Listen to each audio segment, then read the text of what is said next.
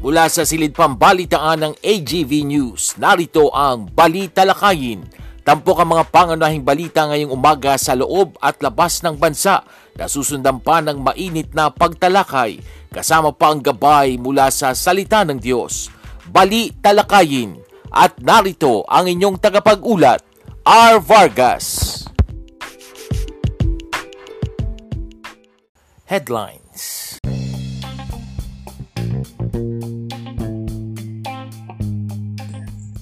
Sa ulo ng mga balita, Traslasyon 2024, handang-handa na. Philippine National Police may sapat na puwersa sa sabay na pagbisita ni Widodo at Traslasyon 2024. Taas presyo sa produktong petrolyo ipatutupad ngayong Martes. 73% ng mga Pinoy hindi approve sa hakbang ng pamahalaan na pagkontrol ng inflation at Pangulong Marcos, Vice President Sara Duterte tumaas ang trust at approval ratings. Magandang umaga ngayon ay araw ng Martes, January 9, 2024. Ako po si R. Vargas at narito ang detalye ng mga balita Siniguro ng mga organizer ng traslasyon ng Nazareno 2024 na all systems go na ang lahat ng preparasyon. Sinabi ni Quiapo Church Rector Father June Sescon na sa tulong ng lahat ng sektor, pamahalaan, volunteer groups at taong simbahan ay handang-handa na para sa security at pagiging taimtim ng traslasyon. Bukod sa lokal na pamahalaang lungsod ng Maynila, nakipagtulungan din ang organizer sa iba't ibang ahensya ng gobyerno at pribadong organisasyon upang upang matiyak na maayos at payapa ito.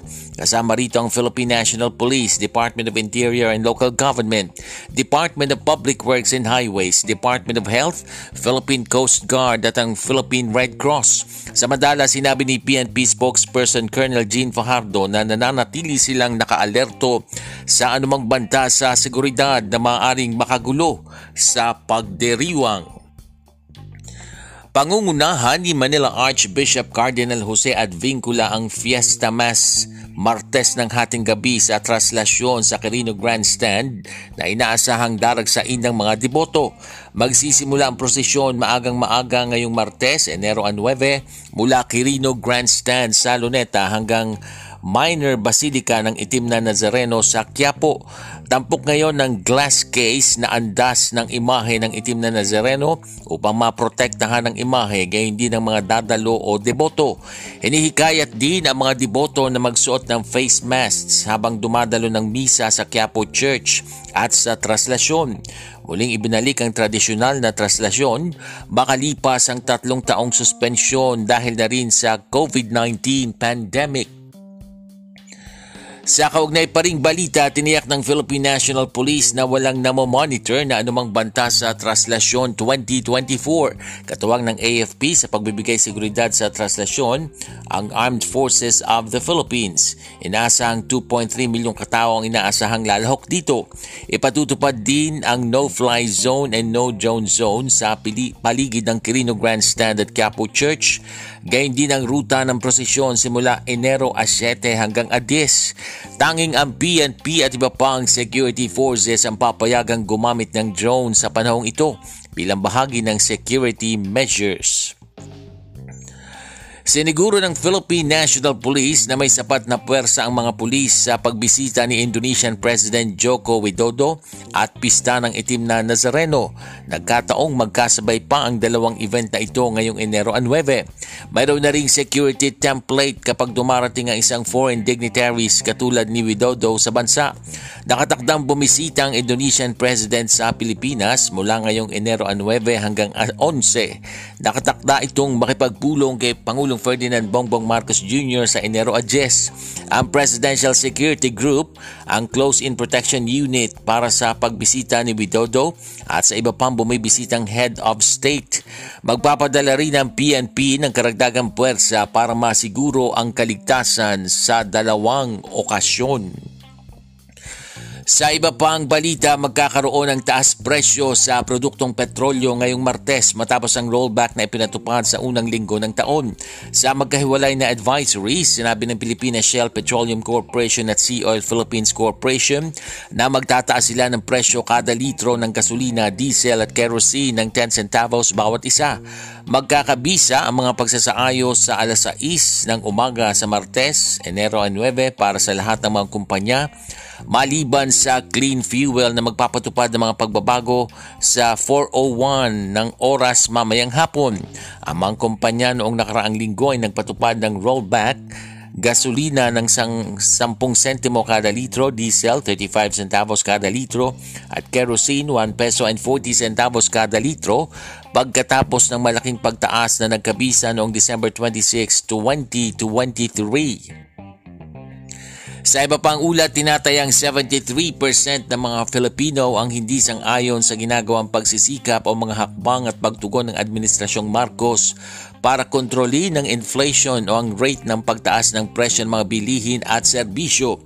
Makikita sa resulta ng pinakpagong survey ng Pulse Asia na ginawa mula December 3 hanggang 7, 2023 na ang pag-ayaw o hindi pagsang-ayon ng mga Filipino sa pagsisikap ng pamahalaan na kontrolin ng inflation ay nakapagrehistro ng double-digit increase na 73% mula 56% noong September 23. Natuklasan din sa kaparehong Pulse Asia poll ang hindi pagsang-ayon ng mga Filipino sa hakbang ng gobyerno sa pagtataas sa bayad o sweldo ng mga manggagawa kung saan nakakuha ito ng 12% na puntos para maging 36% mula 24% noong September 2023.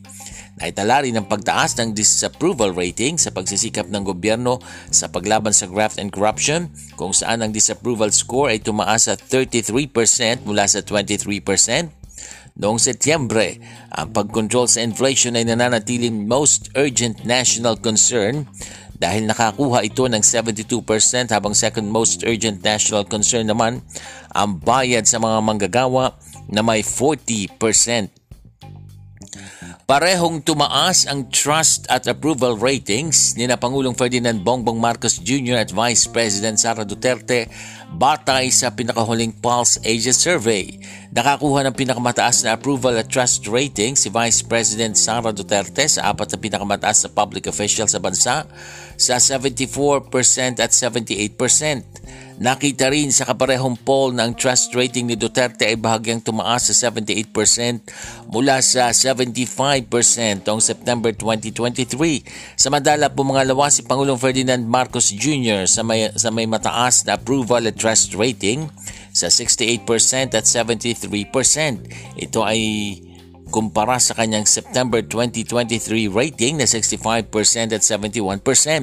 Si Senate President Juan Miguel Zubiri naman ay nananatili ang kanyang approval rating sa 49% at 51% trust rating. Nakakuha ng pinakamababang approval rating sa apat na opisyal si House Speaker Martin Romualdez sa 39%, mas mababa sa 41% score noong September 2023. Sa kabila nito, tumaas naman ang kanyang trust rating mula 38% noong September 2023 sa 40%. Sa iba pang tampok na ulat, nananawagan ng mga senador para sa isang investigasyon sa malawakang blackout na nakaapekto sa mga negosyo at kabahayan sa buong Panay at Gimaras habang si Ilocos Norte 1st District Representative Sandro Marcos ay naghain ng resolusyon sa Kamara na naglalayong suriin ang prangkisa ng National Grid Corporation of the Philippines sa gitna ng mga ulat ng kawalan ng aksyon at kawalan ng real-time na impormasyon sa panahon ng insidente.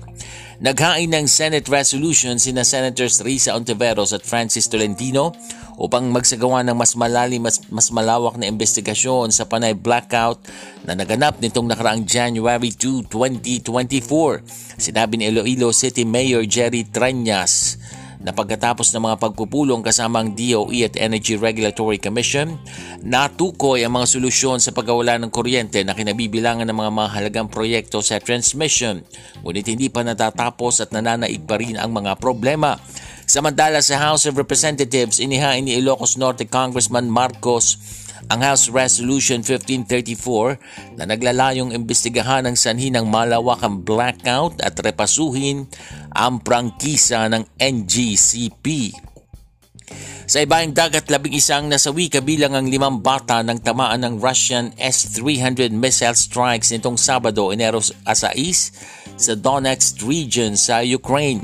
Puspusan ng mga rescue workers na naghahanap ng mga biktima sa gumuhong bahay at pinasabog na kotse.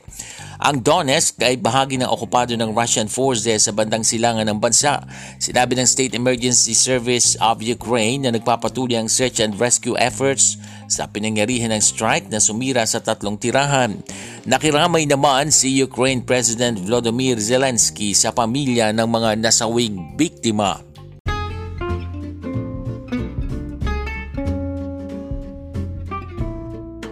Balitang cute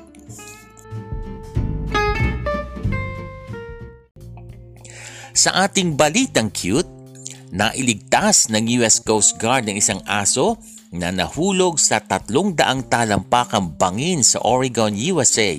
Ginamit nila ang isang helicopter na may model na MH-60 Jayhawk upang ma-rescue ang aso na si Leo.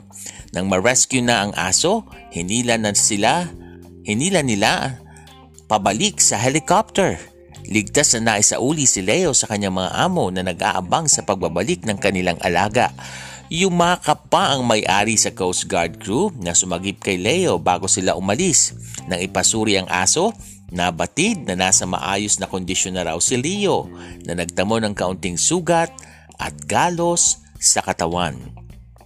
At dyan ang mga tampok na balita sa umagang ito. Ako po si R. Vargas. Samantala wag po kayong BBTO dahil magbabalik pa ang balita lakayin makalipas ang ilang paalala.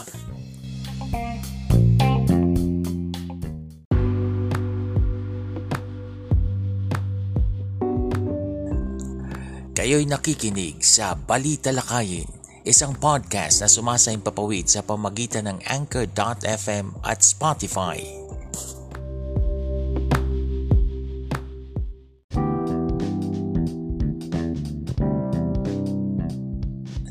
Good morning, isang maganda at mapagpalang Martes ng umaga po sa inyong lahat. Ngayon po ay Enero 9, January 9, 2024. Kamusta po kayo mga kaibigan? Sana ay nasa maayos kayong kondisyon. Holiday ngayon, wala pong pasok sa lungsod ng Maynila. Diyan lamang po sa Maynila ah, dahil meron pong isinasagawa diyang Traslasyon 2024 o yung sinasabing pista ng itim na Nazareno dyan sa may, uh, sa may bahagi ng Quiapo mga kaibigan. So holiday sila. Welcome po dito sa ating programa, isang podcast na pinamagatang Balita Lakayin na papakinggan sa pamagitan ng Anchor.fm at syempre, naririnig din po kami sa pamagitan ng Spotify. Shout out, shout out po muna tayo mga kaibigan sa ating mga tagapakinig, mga masugid na taga-subaybay dito sa ating Balita Lakayang Podcast. Happy listening at shout out kina Sister Liway at kina Sister April kung di ko alam kung naka, nasa out of town pa rin sila, na-miss namin sila nung, nung Sunday sa aming uh, worship service sa church. At syempre, happy listening din. Shout out, shout out sa aking may bahay na si Dine Vargas. Shout out din kina Ate Sue Morales. Kahapon nandiyan ako sa bahay nila. Ano, ha? Sila ay uh, nagpa-lunch sa akin. Salamat sa masarap na pananghalian at uh, kasama ang kanyang mga anak na nandyan. Ganun din ang uh, kanyang asawa naka-duty kahapon. Oo. So hindi ko nakita si Kuya Nelson pero shout out, shout out sa inyo. Shout out din po kina Ate Cecil at Kuya Ame, ayan, na nakikinig sa atin.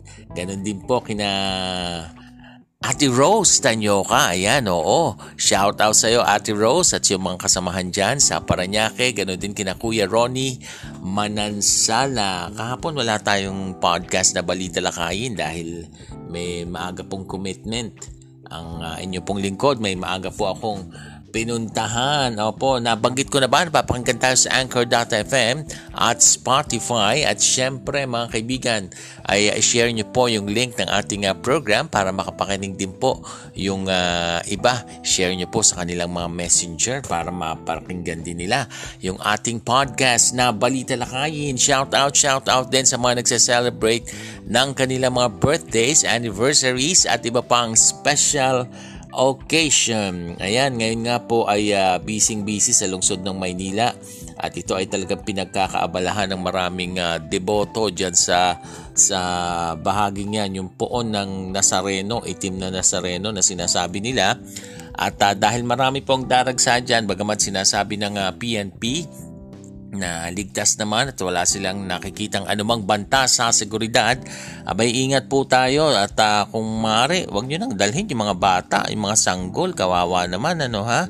Pag nilagay nyo dyan, kawawa po ang mga sanggol, yung mararamdaman nila. Kayo malalaking tao na kayo, mga may edad na kayo, may nararamdaman pang hindi maganda pag napunta dyan, eh, very uncomfort, uncomfortable, lalo na po sa mga sanggol, sa mga bata. At ingat din po sa mga mandurukot dahil sinasama pansamantala po yan ng mga kawatan pag ganyang panahon nang merong mga taong siksikan, abay talaga namang bising-busy rin sila sa pagmamasid at ginagawa ang kanilang uh, ang hanap buhay bang maitatawag kito yung kanilang illegal na aktibidad na pandurukot. Ayan samantala mga kaibigan ngayon din po kasabay ng traslasyon ay bibisita itong uh, si Indonesian President Widodo sa ating bansa. Ngayong araw na ito ang kanyang dating kaya tiniyak din po ng PNP yung seguridad tungkol dito at uh, bibisita rin ito sa Malacanang uh, bukas. Uh, di ko alam kung sa Malacanang sila magkikita pero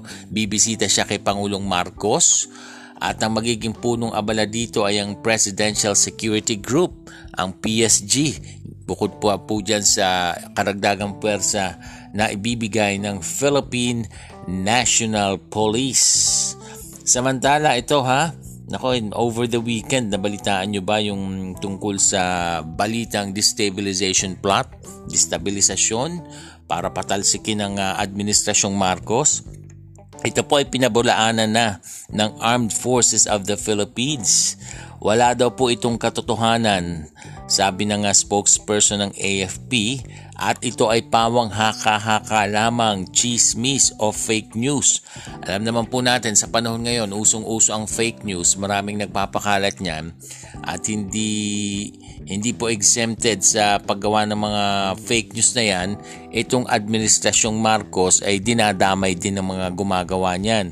Kaya sana itigil na ng mga gumagawa ng, ng ganitong kabulustugan, yung kanilang uh, kabuktutan, yung kanilang baluktot na gawain na hindi po nakakabuti sa marami. So yan po ah, mga marites, mga gumagawa ng fake news, wala daw pong katotohanan.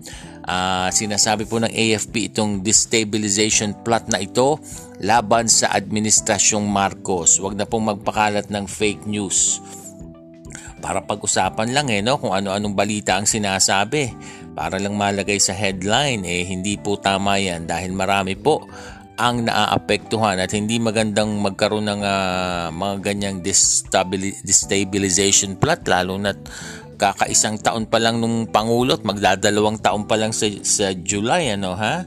Eh hindi po tama mga kaibigan. All right samantala sa iba pa nating mga issue mga kaibigan Apa, ito ha, asahan nyo po ngayon yung ipatutupad na taas presyo sa produktong petrolyo. Bagamat last week may rollback, ano, yung first week ng January. Yung uh, ikalawang araw yan ng uh, bagong taon, eh may rollback. Ngayon po, ayan na naman, pinadama na naman tayo sa parang ganun-ganun lang. May rollback pero biglang taas presyo na naman. So, yan ang dapat abangan ngayon ng ating mga motorista. Samantala, meron daw 73% ng mga Pilipino ang hindi sang-ayon sa ginagawang hakbang ng gobyerno sa pagkontrol ng inflation rate. Oo, so ayon po yan sa survey na inilabas nitong uh, Pulse Asia.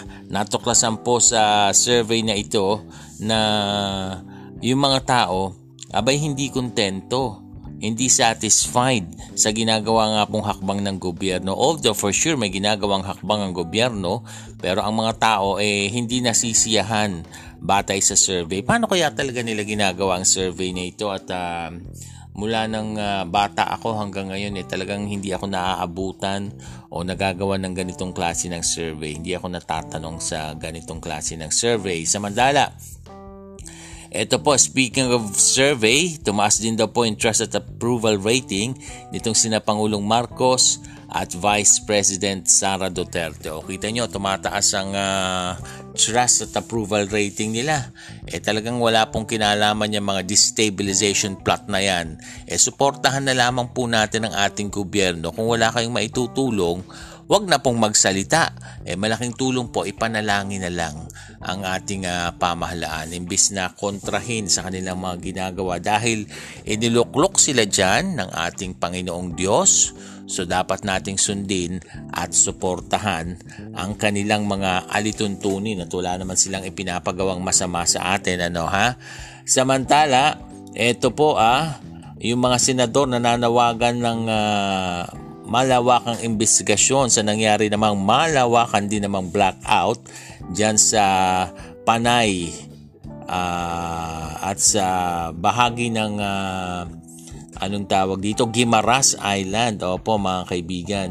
Nangyari yan last week kung natatandaan ninyo ano ha? Yung malawakang blackout na yan na ibinalita natin nung mismong uh, nangyari ito noong ikalawang araw ng Enero. Oo, uh, birthday ng father ko yon although nasa heaven na siya. Pero ayan po ah, matindi itong blackout na ito. Maraming negosyo ang naapektuhan, nangasira yung kanilang mga frozen goods at maraming bahay din ang uh, hindi natuwa. Maraming kabahayan dahil ang tindi ng init, wala silang kuryente, ano ha? Pero kung ano't ano man ang dapat uh, kahinat na nito, may paliwanag din naman yung National Grid Corporation of the Philippines. Alamin daw muna yung katotohanan bago yung side nila alamin bago daw yung bago sila husgahan sa mga ganito at bago ganitong pangyayari at sila nga daw ang lumalabas na nasisisi eh wala naman daw silang kinalaman dito. Abangan natin ang mga isyong yan at patuloy kayong nakatutok dito sa ating uh, podcast na Balita Lakayin. Huwag po kayong aalis Susunod na po ang ating tampok na gabay mula sa salita ng Diyos makalipas ang ilang paalala.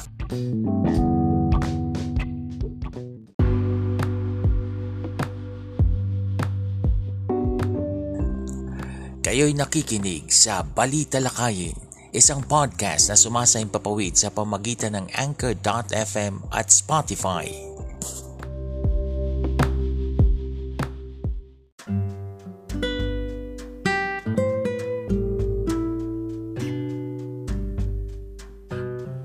At narito na ang gabay mula sa salita ng Diyos.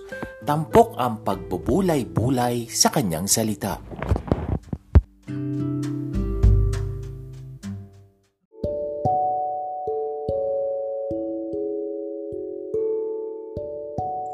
Patuloy po kayong nakatutok dito sa ating podcast na Balita Lakayin. At this point, dumako na tayo sa ating tampok na gabay mula sa salita ng Diyos. Tungayan po muna natin ang sinasabi sa Psalm 135 verses 16 and 17. Oo nga't meron silang mga bibig, subalit hindi naman maibuka. Merong mga mata, subalit hindi naman makakita. Meron din silang mga tenga, ngunit hindi naman makarinig, ni hindi sila humihinga sa ilong man o sa bibig. Ang tinutukoy po sa talatang ito ay ang mga Diyos-Diyosan na ginawa ng tao walang buhay, hindi makapagsalita, hindi makakita at hindi makarinig. Ni hindi nila magawang tulungan ang sino mang lumalapit o sumasamba sa kanila. Wala nga silang buhay eh. At ang sinasabi ng Biblia, kasalanan ang pagsamba sa Diyos-Diyosan. Marami po ngayon ang pupunta sa bahagi ng Quiapo dyan sa lungsod ng Maynila dahil sa sinasabing pista ng itim na Nazareno. Pero again, sinasabi ng Biblia na kasalanan nga po ang pagsamba sa Diyos-Diyosan. Baka sasabihin mo, eh naranasan ko naman na tinulungan ako ng imahe Alam po ninyo, sinasabi ng Biblia na si Satanas man ay maaaring magkunwaring anghel ng kaliwanagan. Dahil ang ating pong Diyos, alam po ninyo, hindi siya isang estatwa na dapat sambahin doon sa pamagitan nun. Dahil ang ating Diyos, ang sabi ng Biblia, ang Diyos ay Espiritu, kaya kailangan siyang sambahin sa Espiritu at sa katotohanan. So sa halip na lumapit sa isang estatwa, rebulto, imahe o walang buhay na Diyos? Bakit hindi ka nalang lumapit, humingi ng tulong at sambahin ang tunay na Diyos na buhay at makapangyarihan sa lahat? Tayo po'y manalangin. Salamat po o Diyos dahil maliwanag ang sinasabi ng iyong mga salita na hindi kami dapat sumamba sa mga Diyos-Diyosan, sa mga imahe na gawa ng tao kundi sa iyo lamang Lord na Diyos na siyang makakatulong sa amin dahil Diyos na buhay at makapangyarihan. Tulungan mo nga pong maliwanagan ang mga tao na patuloy na sumasamba sa mga Diyos-Diyosan, nagiging alipin ito. At yung mga magpupunta po ngayon ng Quiapo Church, nawa makilala nila ang tunay na Diyos na buhay at tanggapin kanila bilang Panginoon at tagapagligtas. Sa pangalan ng aming Panginoong Heso Kristo. Amen. At dyan na po nagtatapos ang ating palatuntunan ng ating podcast na Balita Lakayin. Patuloy niyo po kaming subaybayan sa susunod nating pagsasahim papawid. Ako po si R. Vargas. God bless us all.